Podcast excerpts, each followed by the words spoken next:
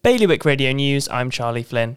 In Jersey, the using up period for single use plastic and paper bags ended on Saturday, and non compliance with the single use plastics law could result in a £1,000 fine. In Guernsey, five year old Colby Bridgman has been described as a superhero after calling 999 to get help when his mum collapsed at home after suffering a sudden hemiplegic migraine. A Jersey couple have been spared jail after illegally entering their victim's property, instead being sentenced to a community sentence and probation order. The pair broke into their victim's house, stole essential medication, and smashed a mirror. And finally, it has been announced that the number of reported personal data breaches in Guernsey has consistently dropped since the island's data protection laws were introduced. For more on all these stories, visit bailiwickexpress.com. The weather this morning will be cloudy, perhaps misty for a time, with a top temperature of 3 degrees. High tide will be at 8 o'clock this evening.